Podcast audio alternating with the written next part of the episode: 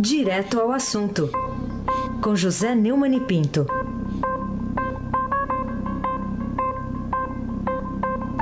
Oi, Neumani, bom dia. Bom dia, Raíssen Abac. Bom dia, Camila Tulinski. Bom dia, Almirante Nelson. Bom dia, Macir, evangelista Biasi. Bom dia, família Bonfim, Emanuel, Alice Isadora. Bom dia, você, meu querido ouvinte da Rádio Eldorado, 107,3 FM. Aí, sem abaque. Começando aqui com a mudança na Polícia Federal, o presidente Michel Temer oficializou ontem a nomeação do delegado de carreira Fernando Segovia como diretor-geral da Polícia Federal, substituindo também o delegado Leandro Daello. Vai haver uma transição aí entre eles.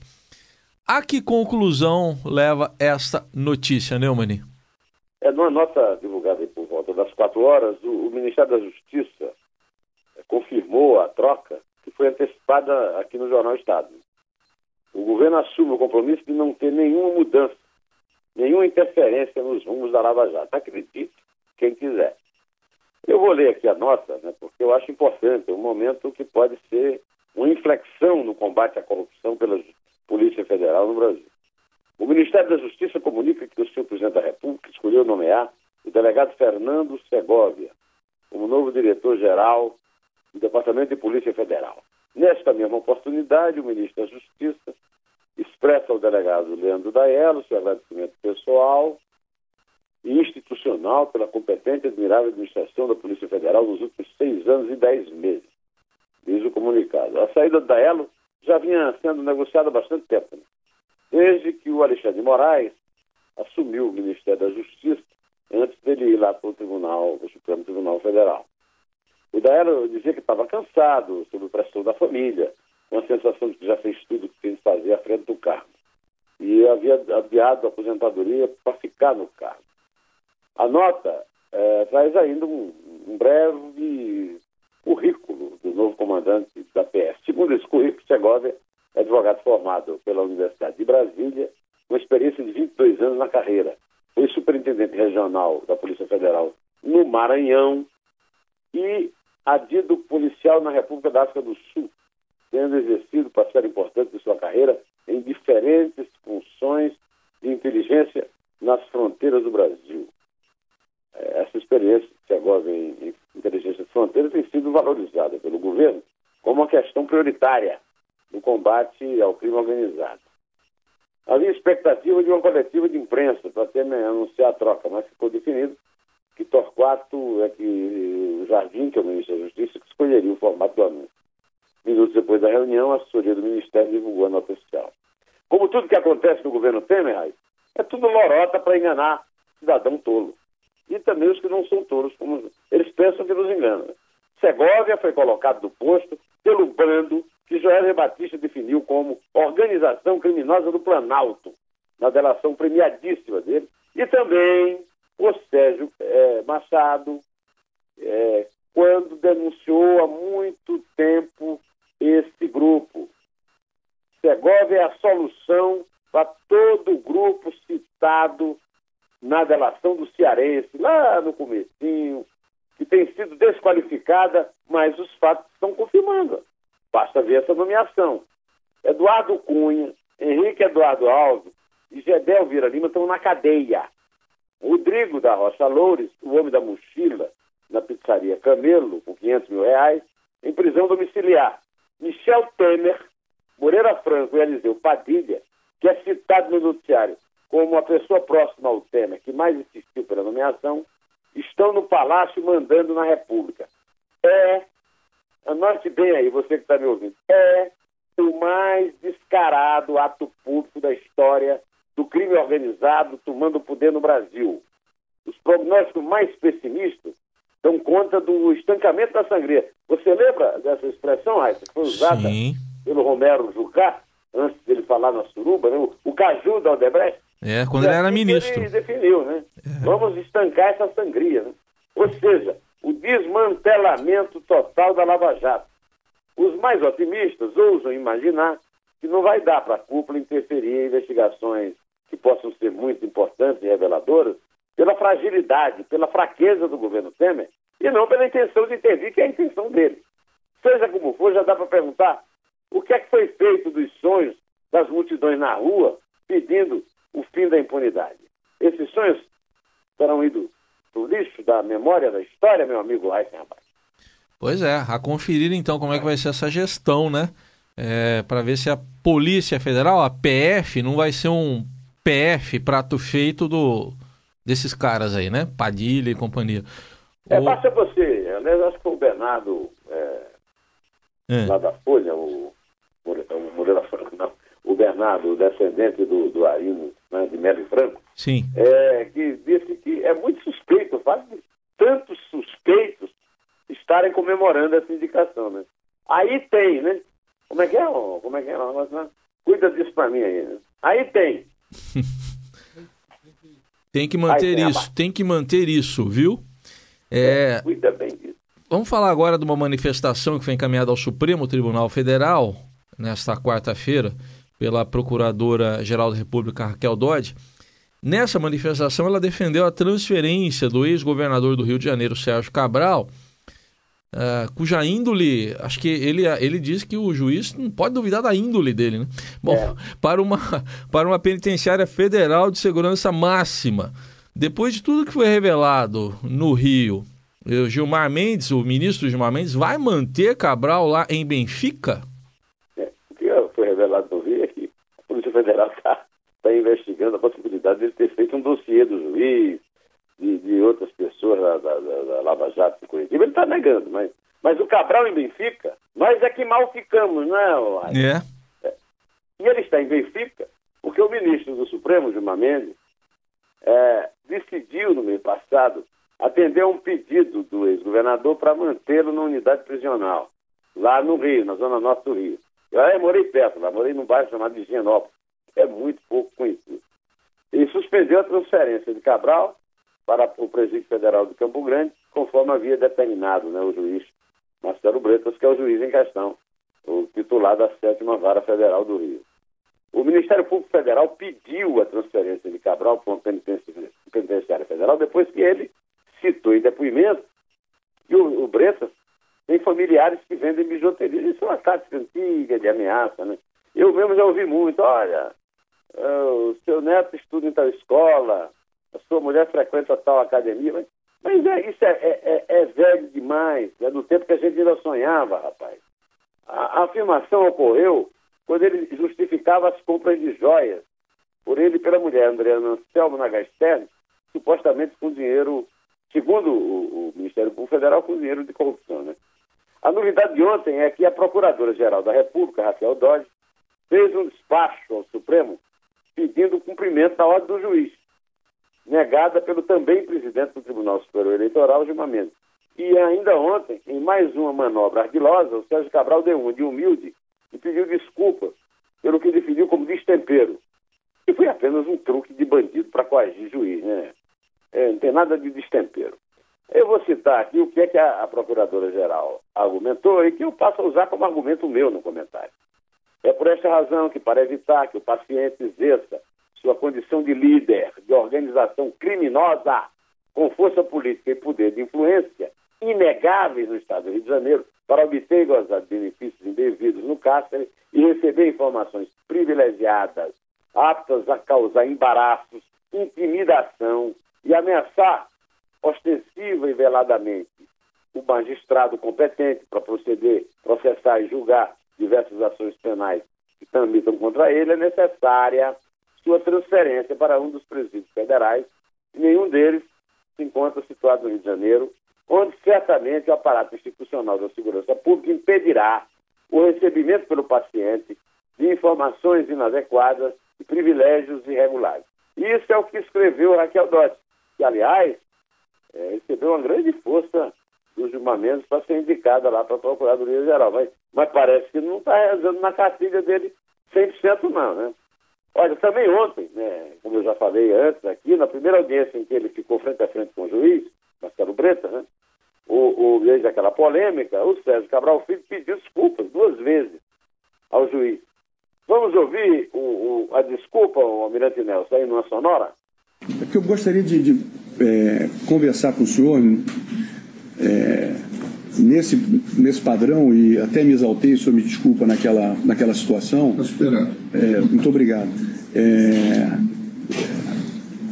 não há nada meu pessoal contra o senhor, até estão plantando aí que um dossiê, do, imagina, eu jamais faria, o senhor pode acreditar em mim, eu nunca fiz isso com ninguém, quanto mais preso enquanto um chefe de família, não, acredite em mim, na minha índole, eu jamais faria isso, jamais é, agiria dessa maneira, o senhor pode acreditar em mim. Eu não teria o que dizer, porque é, se é que existe alguma coisa, isso não está sob mim. É, não, perfeito. Não, e, e, é ótimo porque vai ser investigado e vai ver que não, não tem o menor cabimento, que é um, um factóide, um terrorismo feito por alguém pra, maldosamente.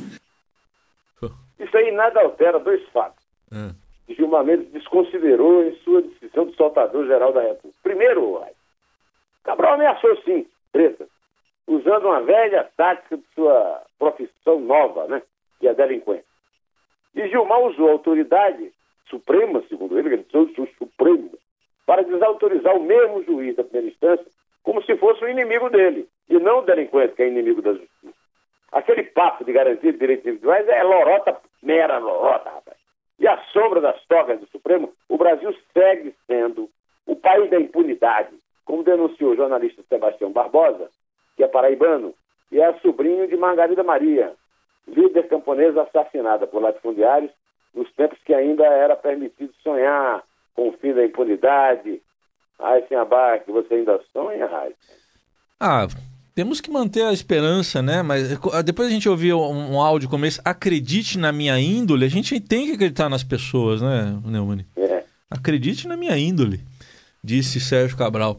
Bom, vamos mudar de assunto aqui, porque é, com a ameaça de deputados do Centrão de obstruir votações na Câmara, também os sinais de desembarque dados pelo PSTB, agora o presidente Michel Temer avalia antecipar para janeiro de 2018 a reforma ministerial, que a princípio estava prevista para abril, que é quando os candidatos às eleições terão de deixar os cargos. E qual é o, o nome disso mesmo, Neumann? O nome disso é chantagem blackmail, como dizem os americanos. Apesar de auxiliares do presidente dizerem que o governo não vai ficar refém do bloco formado por partidos médios, como PP, EPR PTB, é conhecido como Centrão. Mas à procura de uma solução para o impasse. A crise política agravou anteontem, quando aliados da base deram ultimato ao Palácio Planalto exigindo a exclusão do PSDB do primeiro escalão. E o, o Fernando Henrique deu uma mãozinha, né? É, é, escrevendo um artigo no Estadão e no Globo defendendo a saída do governo. Os tucanos controlam quatro ministérios e tem pelo menos dois que lidam com muito dinheiro. Né? E se dividiram, né? meio a meio no apoio a Temer na votação da segunda denúncia contra ele. E na primeira também já tem se dividido, por, ah, na primeira por corrupção passiva, na segunda por obstrução de justiça e organização criminosa. Ou muda o ministério, não vota mais nada aqui, afirmou ao Estadão o deputado Arthur Lira, de Alagoas, o líder da bancada do PP, a quarta maior da Câmara, com 45 parlamentares. Na véspera, em final de protesto, Lira faltou à reunião convocada por Temer com outros líderes aliados no Planalto. A, a verdade é a seguinte, o Heisen, o Centrão pode mesmo impedir que seja votada a reforma da Previdência, porque o Temer não tem é, três quintos dos votos lá para aprová-la. Né? É uma reforma constitucional. E o Rodrigo Maia, que é, agora é meio aliado, meio inimigo, né, já avisou isso. Agora, o Centrão não pode garantir esses três quintos de votos é, para aprovar uma mudança na Constituição. Uma coisa é certa, esta é a República dos chantagistas. Eles estão no poder e ao governo só resta atendê-los para manter o foro privilegiado dos três que eu citei aqui, entre, entre sete, Temer, Moreira e Padilha, estão lá no Palácio os outros estão ou na cadeia ou presos em casa, né? Aí sem abate. Pois é. Agora, enquanto isso, né, tem, tá, tem tudo a ver também com esse assunto. O é, que, que você me diz das candidaturas aí do Tasso Gereissati e do Marconi Perillo, a presença do PSDB? Porque se depender do Centrão, né, o, o PSDB sai do governo, né?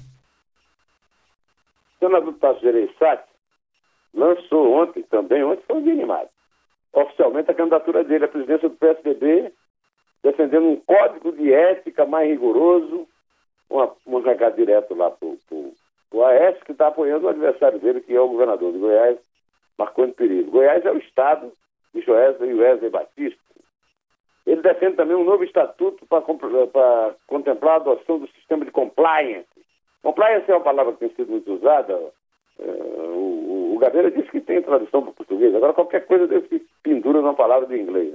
Que significa um conjunto de boas práticas. Um conjunto de boas práticas nas empresas para fiscalização interna do partido e seus integrantes. Conversa para microfone, não é conversa para pé de orelha, né? Os inimigos de Tarso dizem que, na verdade, ele está articulando o fortalecimento da candidatura de Ciro Gomes, que é presidenciável pelo PDT e é seu afilhado de Antanha, na eleição de 2018. O, o principal adversário apoiado pelo Aécio é o Marconi Perillo, que no governo de Goiás foi aliado secreto de Dilma, Lula e do PT. Quer dizer, estamos entre o PT e o Ciro Gomes. Como dizia Vianinha, lembra da peça do Vianinha? Uhum. Se correr, Vianinha e Ferreira Goulart. Se correr, o bicho pega, se ficar, o bicho come. E lá se vão pro Beleléu o quê, Raíssa? Os sonhos das multidões que foram para a rua por uma política mais limpa.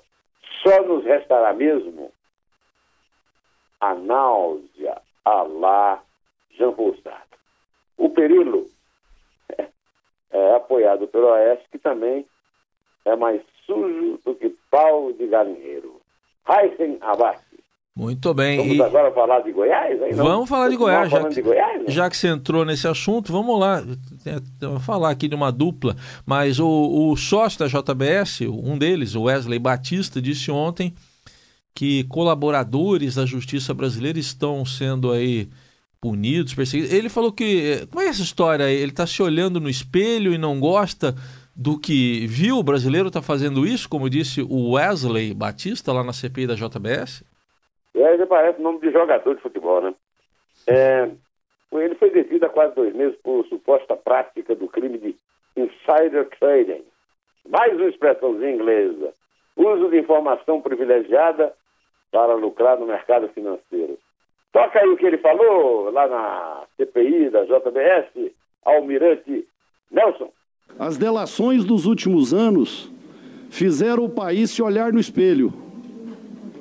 Mas como ele não gostou do que viu, o resultado tem sido esse: colaboradores presos e delatados soltos. Ô, oh, oh, meu amigo Heiser, hum. no país da impunidade, na república dos chantagistas, tendo sendo, sido beneficiado pela mais exagerada, mais descarada delação premiada da história da justiça penal no Brasil, o sócio da JBS exercita o seu direito ao cinismo, à disfarçatez, pois não tem mais nada a fazer lá no silêncio da cela, não, na qual não está preso porque falou a verdade. Está preso porque cometeu crime. Segundo o, o Marcelo Godoy publicou numa matéria aqui no Estadão, se esses crimes dele e do irmão fossem devidamente punidos, ele teria direito aí a dois mil anos de pena. E a conta, a conta do Marcelo lá está é, correta, né? É, a respeito de delatores presos, delatados soltos, é preciso observar que é uma variante de meia-verdade. Os delatores estão presos porque delinquiram. Estão negociando uma delação e, e, e o Wesley é, faz parte desse time aí, né? É, os delatados que estão soltos, eles gozam do absurdo da jabuticaba jurídica do foro privilegiado, porque os que não têm foro privilegiado estão presos, inclusive, muito bamba do empresariado, é, do qual o, o e, e o Wesley fazem parte, né? Acontece que essa gente não tem mandato político, então não tem foro privilegiado. Delatores são, por definição, meliantes que estão presos porque fizeram, porque é, delinquiram. Né? O Wesley e o irmão Joesley, aliás, devem uma história completa de como eles viraram bilionários sob as asas, não da Pané, mas do PT. E Rodrigo Janot, que patrocinou a premiação, saiu da Procuradoria-Geral da República sem explicar por que o fez, mas também sem nenhum prestígio com a população, que sabe muito bem o que é que ele fez com os nossos sonhos, Raíssen Abac. Agora, o Luiz Edson Fachin, que avalizou essa, essa delação suspeita, não é cobrado por ninguém porque é, é blindado por seus colegas do Supremo. Agora, o que foi feito de nossos sonhos, Almirante Nelson? Quem vai falar disso é, uma, é a Elis Regina, numa gravação que ela fez com o Milton Nascimento, que é autor de uma belíssima canção, que eu vou aqui pagar ainda o, o, o, o dia que eu, que eu botei uma música terrível para combinar com o cenário nacional. É, o que foi feito de Vera? Elis Regina e Milton Nascimento, Almirante Nelson. O que foi feito, amigo, de tudo que a gente sonhou? O que foi feito da vida? O que foi feito do amor?